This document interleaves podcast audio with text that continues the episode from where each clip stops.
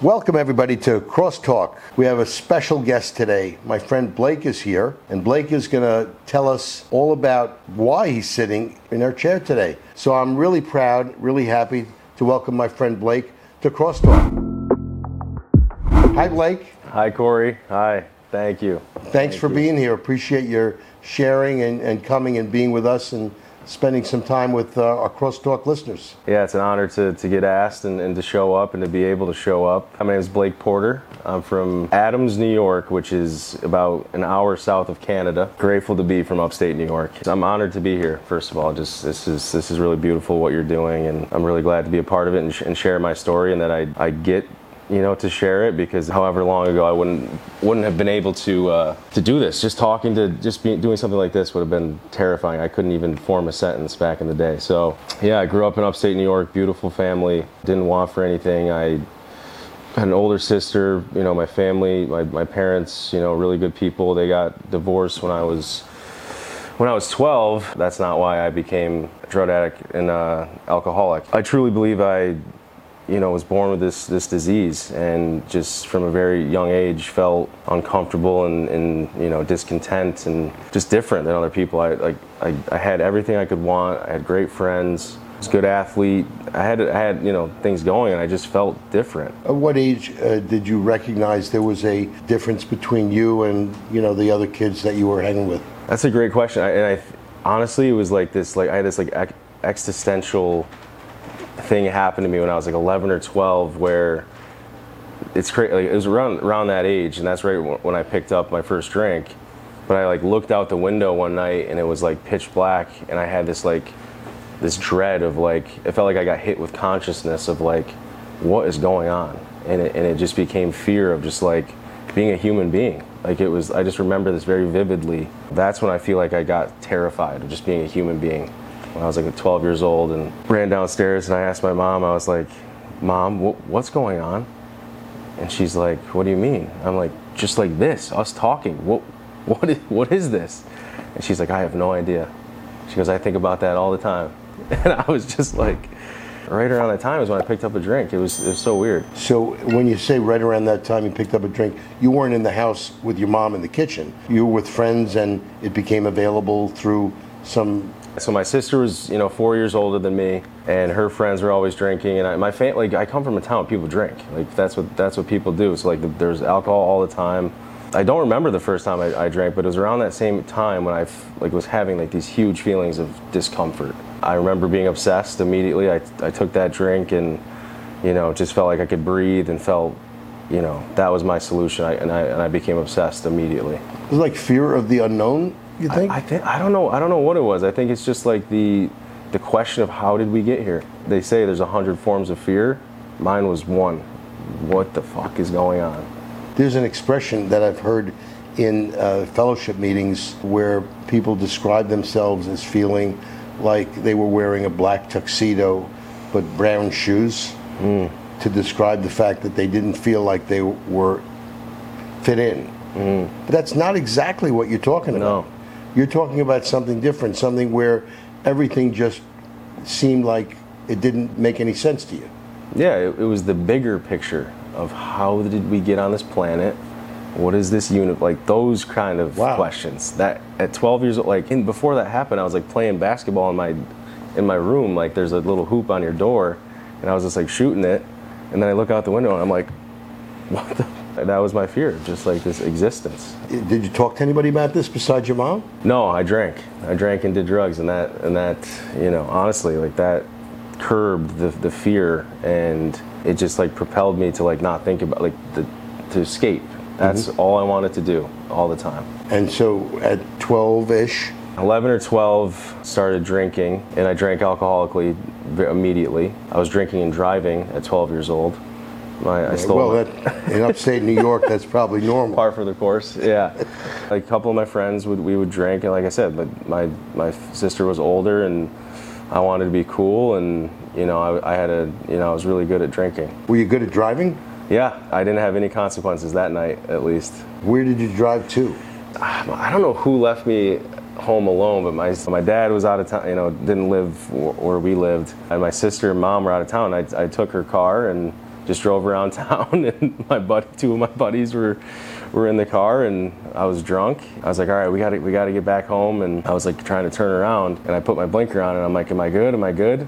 my buddy's like, "Yeah, you're good. You got the wrong blinker on, but but you're good." Because I like had the right blinker and I was going left. No accident. Got home safe and Wow. Kept it moving. A precocious 12 year old. Yeah. All your friends were doing the same kind of thing. You hung out with people who were also drinking. Yeah. Any, dr- any drugs at this time, or just mainly alcohol? So at 12 years old, I thought the, the bad kids were smoking pot. Like that's what the bad kids were doing. Meanwhile, I'm drinking and driving, thinking I'm a good kid.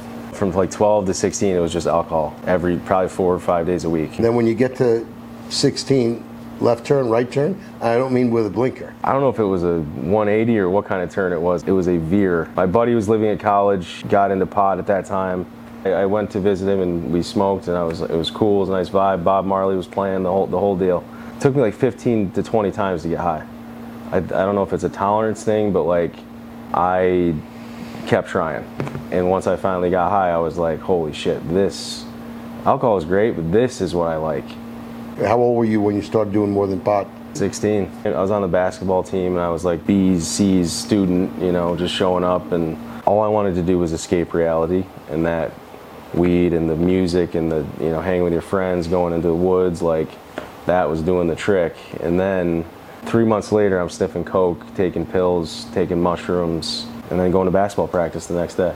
Any consequences? Not really. I mean, I think that's where I learned how to like develop this persona or the defects of like being able to lie and just get by, and so people wouldn't really ask questions. Like people were like, I was getting in a little bit of trouble, but nothing like legally. Or my mom was like on to me a little bit, but she, I was it was her and I in the house. My dad was gone, and I did just enough to get by. Sister's out of the house at this point. Yup, sisters in college, University of Buffalo, a party out there too. You visited your sister? Oh, yeah. You learned more more there? Oh yeah, I learned more about music. I, I knew enough about drugs already, but I, they taught me about good music right. Right. there. Yeah. So I'm, you know, senior, and my, I'm sitting with my guidance counselor, and it's like two months till school's done. She's like, "What are you do, What are you doing after school?" And I'm like, "What?" I was like, "Where's my buddy go, going to school?" My buddy Nick. He's like, "He's going to Paul Smith's to play basketball," and I was like, "Oh, I'll, I'll just go there." I had no plan. I had no plan, no design, no direction. So I go to this school, Paul Smith's, which is in the Adirondacks, and I took business there. And it was like a woodsman forestry school. There was like ten people in the business programs. You went up there to study business. Mm-hmm. Where is the college? It's in Saranac Lake, like Lake Placid area. But before we, we started our, our interview, you said you love uh, the Saratoga Yep. Capital District area. Yeah, That's yeah. part of that? It's part of it. Yeah, it's it's the Adirondacks. It's away from society. I guess. I, I think at that point that's what it was. I was like, I just want to be left alone, and really, I just wanted to do drugs and not have to show up for life. You know, Right. that, that helped out there.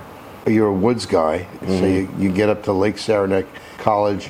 You're partying. You're- Are you passing your courses? Because you're, you're accelerating, I assume, some of your drug and alcohol use. Yeah, that's the f- only year I went to school. Like I tried going to s- school a couple other times, but that year I did I did good and did good, which is like a 2.5, which to me was incredible. Better than 2.4. Better than 2.4. That's how you look at it, and I agree. That's what my bowling coach used to say. Seven is better than six. Yeah, I love that. It's a, it's a, it's a two degree shift. Right. And At that time, it was morphine, it was coke, it was mushrooms, it was acid, it was a lot of beer. Alcohol was always with me. The opiates kind of took over at one point. So you go to college for one year. Mm-hmm. What happens at the end of the first the, the first year of school? So I'm, I'm dating a girl who's a year younger than me. She doesn't want to live out there. So I moved to Ithaca with her. That's where I learned about resentment because I was like, man, I loved it up there. I was doing, you know, I was doing fine. You know, 2.5 was amazing. So I moved to Ithaca with her, try to go to this community college, and I just start I don't sh- I don't show up for anything. And when I share my story, it's like I got sober at 29 and I stopped having fun at 19 years old. And like that's right around the time I moved to Ithaca and it just became just dark and it was just pure drug addiction. Went to community college Yeah. in Ithaca after one year. I was enrolled at a community college, I did not go to it. And when I say my drug use ramped up at that time, me trying to escape reality even more, I'll say, which led to more drugs and more like, because obviously I wasn't doing the right thing. You know, I wasn't going to school, I wasn't on a good path, and that led to me wanting to escape the reality of that, I hide from that and who I was from like 19 to 29. It was a blur. I, I, I know I moved back home to Adams, New York. Listen, you can't move on crosstalk. You can't move from 19 to 29 that quickly. It's not You're gonna, possible. you're gonna get it out of me. Let's go. Let's, I'm ready. I've been trying to figure it out for you know the last five years. we got to get mom on this. That's what I've been. She can tell you what happened. I've been saying this for so. I wish that my family could, when I speak at you know fellowship meetings. Just say, pause, hold on, I'm going I to give you my mother. I, am gonna put yeah. It would be a great share if, I, if all your family could tell you what was happening Right. because I'm I'm probably telling it wrong anyway. So Right. Well, you know, our audience has no idea what happened either, so, you know, just make it up. the tr- it's got to be the truth. From 1920 to 29, you're using uh, accelerates and you're, you're just kind of on a run. Okay, so I'm living in Adams, 20 to 21, doing nothing, dead end jobs, you know, washing dishes, losing those jobs, smoking weed, drinking coke. One close friend back, you know, at that time died. That ramped the drug use up even more, and it, it also, at that time, helped me co-sign it. You know, people were like, "Oh, you know, that's I understand. You know, he this is why he's doing that." You know, Your friend, uh, first name? David. David died from an overdose. No, it was a car accident. Did it have to do with drugs and alcohol? I don't know. Okay, Yeah. Touchy, touchy one. sorry. I was a drug addict and drunk from 12 years old. Like, that wasn't why. You know, the divorce wasn't why. It was like, like a lot of my friends had that experience and they didn't, you know, turn into a heroin addict. But for me, when I was using, everything that happened, most of it happened wasn't great, and I could use that to give me a reason to keep going. 100%. Yeah. So David dies, and during this period of time, you kind of it's a blackout period, I guess. Yep. That's what I'd call it. Yeah, I think it was, it was, uh, you know, PTSD, it was trauma, it was alcohol, it was drugs. From 20 to 22, I was living. I, I moved to Glens Falls, New York, which is near Saratoga. Was- Again, I was. I tried to become a dog walker out there. That's a whole other story. So, what are the qualifications to become a dog walker? My sister had a friend who needed her dog walked, You were able to walk. and she said, "My brother is at doing absolutely nothing. Maybe he could walk this dog." And then I said, "Allison, you got any other friends that you know that, that need their dogs?" I had two clients. I bought me some beer. And at certain times during the day, you were able to walk. yeah, yeah, absolutely. Right? Uh, yeah. Sounds perfect. Yeah, it was. That's the that's the requirements right there. How old are you at this point? 21 or 22, again, doing nothing, same old shit. My dad, down the line, he, he learns when he goes to, to visit me at treatment for the, you know, first and only time. He's an enabler. What age? First and only was 29 when the story, that part of the story ended. So at 21, you're with your sister, Glens Falls, dog walking. Yep. Between then and, and 29, uh, not much changes. You're not walking dogs for, for eight years. No. Well, I, I, and I'm just saying that I was funding all of this this behavior. My dad had a credit card, you know, so I was using. You can't live the way I was living and, and do the drugs that I was doing with the dog. You know, two clients for dogs. You know, so I just I didn't have a work ethic. So basically, I'm just saying I had a credit card that I could. Got it. So during this period, Dad, he did what he He thought, thought was right. what he thought exactly. Yeah, he Yeah. loves you and, and wanted to do the best he could for you. So at 29, you said you went into treatment. You remember what led to the point that you decided that you was at a bottom? I mean, I hit a hundred bottoms along the way. You know, when I when I think back about it, because you know, eventually I drove out to California, which I was talking about earlier. I at 22, I lived in Napa. You know, trying to become a winemaker. I ended up drinking uh, vodka and grape juice. You know, every day.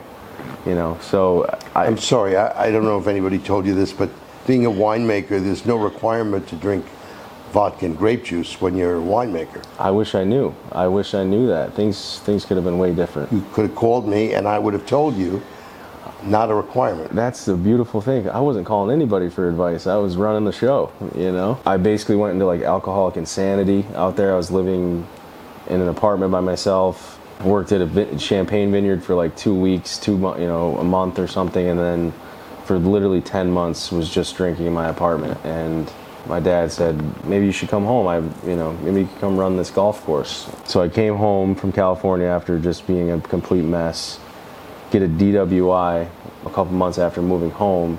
So that was one of my first bottoms, you know, where I was like, all right, I got a problem. This is a problem. You know, it's like an aggravated DWI, drug possession in Saratoga Springs. Um, talk about uh, comeback stories because I, you know, ended up living there sober. But all these times to get to that point of 29, I got married at one point, 26 years old. So we do know some things about that 10, 10 year period. Yes, yes.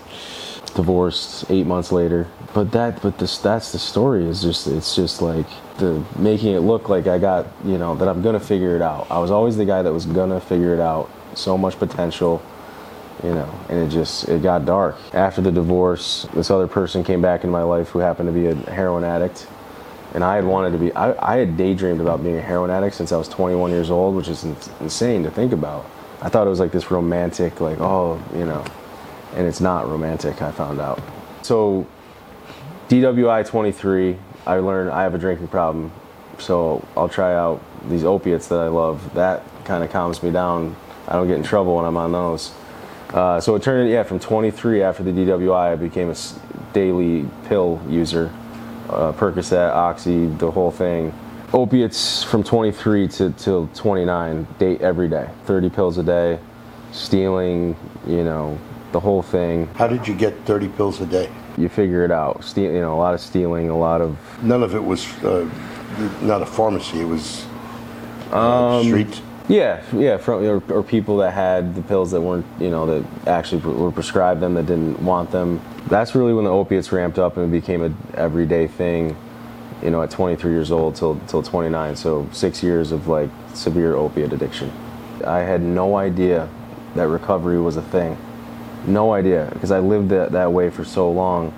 Didn't know there was another way to do this, you know, and and always to, to go back to like you know, it was alcohol, it was weed that that treated my desire to escape. Opiates is what really that's was the final like that's that's what I wanted.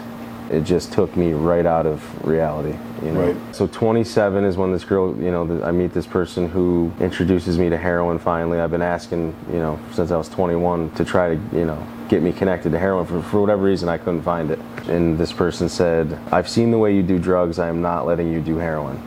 and finally I got introduced to it at 27. I was able to to put together, you know, 15, 16 years of drug addiction without going to the place that that took me. So that was a very quick uh, downfall. I was living in Rochester. My dad lives in Rochester. I lived with my grandpa back in Adams before I, you know, went to live with my dad in Rochester. And he, and he was at this place that I used to live, cleaning my room and he found a needle. And I had a therapy appointment the next day after he found this needle. He's like, I'm gonna take you to your therapy appointment. I just found this new therapist because my, my dad was like, I gotta figure out what's wrong with this kid. We're there early, and uh, I could feel this energy. I could feel that he knew something. And we're parked, and he says, uh, What's going on? He's like, I just checked my, my bank account, and you stole a lot of money from me. You stole from your mother, you stole from your grandpa, and I found this. He had a needle in his hand. And he, and he said, I, I think it's Percocet. I just looked at him and I said, I'm a heroin addict. And I have been for a long time. I get, I'm like choked up thinking about it because uh, I never was on, I never got honest in my whole life, you know. And that moment just kind of s- sat there, and he said, he's a very practical man. He said, well, you, you, you can't be on heroin. and like him and I laughed at that.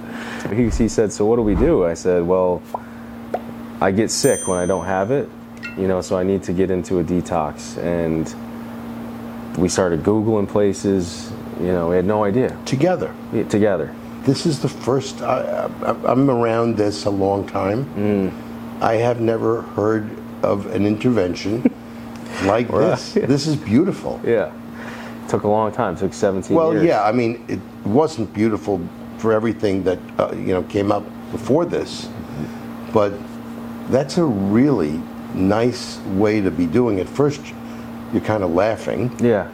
That you can't do it. Ain't no nothing funny about it, but it is really funny that you're laughing about it. Yeah. and that you're all Googling to figure out about detoxes. It's a you, you must really have a great relationship with your dad. especially now. Like the last five years, unbelievable. That's that's It was a moment. It was yeah, because I had never been honest, and it just felt so good to be like that. When I said that, it was the greatest thing that because I'd been lying for so long, you know. Yeah, and you're right. It was my first surrender, and like we did it together. And so I say, yes, I'm a heroin addict. We Google, no, we have no idea what the hell to do. So I find this place. It's like a homeless shelter, basically, because I had like I had you know certain insurance. So I went to this place, and it, he drops me off. We go in there. The person I talk to the intake person. They're like, oh yeah, you definitely need detox, because I was doing like you know 50 bags a day. I was like, I was bad. I was 260 pounds, 270 pounds. Wow. Not was a very big heroin addict. So I go in and, and do the intake, and then my dad says, All right, I'm gonna drive back and I'll get you your clothes. You're gonna stay here. So he drives 30 minutes to his house, and in that time, they take me to the waiting room, and there's these people, you know, very intoxicated and saying a lot of crazy shit. And I'm waiting, you know, for my dad, and I'm starting to get the itch. And I text my drug dealer, and I told him to meet me right near where I was. So my dad's driving. I step out, meet this guy, and apparently I'm acting funny because he accuses me of being a cop. You know, he says I got I got kids, I got kids. Made me lift my shirt up because I was getting getting drugs from him. I was trying to be quick to get back to detox, and uh, so I get the drugs. I do them. My drug dealer says, "I don't believe you." I say, "I'm going into detox. That's why I'm acting this way." He's like, "Show me." So he drives me to detox. My dad's driving in from getting my clothes at the same time. We park. My dad's parked. I walk past my dad. He's on his phone looking down. And when he walks in, I'm sitting in the waiting room where he left me. and it's the obsession. So I stay at that detox two days. I meet this guy named Dean who says he has access to really good heroin. And he says, We can leave. And I said, I have $1,200, the last, last $1,200 that I had. So we leave. At this point, I told my family, family I'm a heroin addict. They're terrified. That's a huge deal. Like, they had no idea. And then I flee this detox and go on a five day run. And at that point, my family got together and they found a really good treatment center that I went to. And I called my dad after five days of being in shady hotels and doing crazy, nearly life ending shit. And I say, I'm, I'm, I'm ready. And he says, I'll be there in the morning. Came and picked me up. That was uh, September 11th, 2018, which is my sober date. so that's the date you enter treatment, Yep, and you go there for how many days? 31 days. What'd you learn there? I learned about the 12 steps. I learned about community. I learned about connection, honesty. That that feels really good to be honest. Because I again, I've been lying for so long that I, when I finally found somebody that was like, no, I've done that. I've been there. Like it was like this like, I, I and I and I'd never been 30 days sober in my life. Did the 29 year old Blake find the answers that the 12 year old Blake was looking for? Yes. Not immediately, but it was like it was a gradual process of like my first year of recovery. I was still, you know, there's a lot of fear and there's a lot of, you know, confusion and, and just like what happened, how did I get here? But I asked this this guy who I became really close with, my, my friend Marshall. I said, "What what is this? What is this life?" I was still asking the questions, but it wasn't it wasn't you know ruling me. And he goes, "That's none of your business." And it was just like yeah just be of service be help someone else you're here to to help the next person and to find peace and you know like so i was starting to find these answers of like my, at least my questions The chances of us even being here are a million, you know, millions of to one just to be here. What's it all about, type of thing. Mm. Yeah. It's like that's really that was a great answer that Yeah. he gave you, Yeah. because who the hell knows? yeah But we're here right now, however we are, and it's our job to to do the best we can with what we've been given. yeah And it, that was a really good answer that he I gave. I loved it. it. It shut me up. I need that direct, you know. So I'm in treatment. I'm 29 years old, been using for 17 years. So they say this 31 days is great. You're very willing, but you're going to need a little bit more help. So I go to I go to sober living at this this place in Westchester. When I'm in treatment, this guy Zach, who's a my mentor, you know, so he so he comes to the treatment center to, to speak, and I just relate to what he's saying, and I'm like that whatever that is, I, I want that, you know, that attraction, not promotion. You know, I took a chance and uh, went and visited this transitional living place, and I and I go to So that's in, in uh, Yorktown Heights, Yorktown York. Heights Release Recovery. Release Recovery. Yeah. Little plug for Release Recovery. Release Recovery. That's how I got here. You know. So you go from treatment to release, Yep. Sober living, and you stay there for, Six months. wow. Six. I told. I said on the phone, I'll I'll I'll give it a month, and then I would have stayed forever if I could. But I got, I got offered a job there. I had seven months sober and didn't have a ton of options. Again, I had zero money. I could have figured it out, but like that, this that's what I wanted to do. Mm. Why?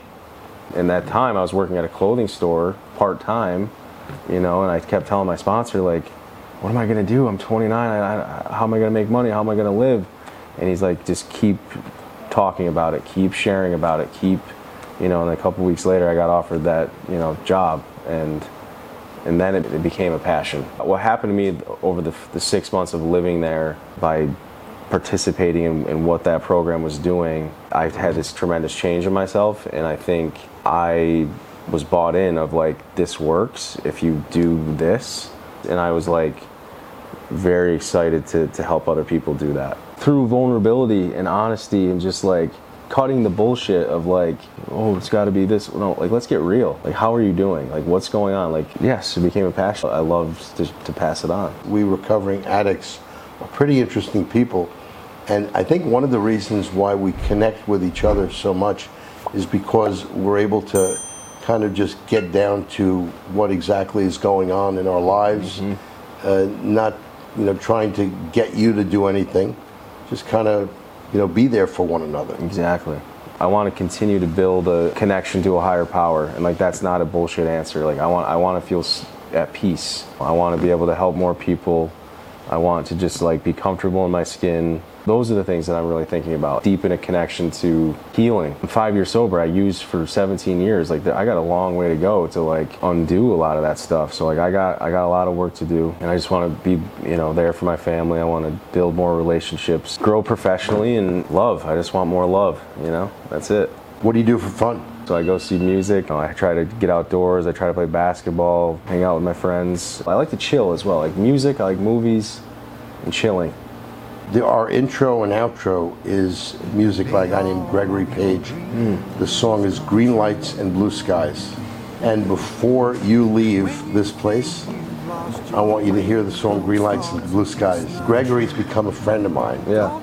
Sergio and I went out to San Diego on Greg's birthday. Greg and another one of their group members played the song Green Lights and Blue Skies, and Greg asked me to introduce the song because he knows how much I love the song. Talk about doing cool shit. Right, right. So I'm I'm there Yeah. introducing the song. I had prepared something, and I didn't I couldn't get it on my phone. I didn't have the paper or whatever, so I just started talking. And the first thing I say is, My name's Corey. I'm an alcoholic. Uh, but I think I'm in the wrong room. because you know usually I'm talking in a meeting. Yeah. Bob Dylan's my my guy. He's the guy. Yeah. So Blake, thank you so much for being here. This is what it's about. It's about you know uh, being able to help other people to, to see whether or not our stories can uh, impact other people to let people know that they're okay. It can be done. There's no reason why if I did it and you did it, uh, you can't do it. exactly. Thank you. Thank you. Thanks for being here. All right, I'll get out. Thank you so much. You're. That's beautiful. Thank you. Thank you.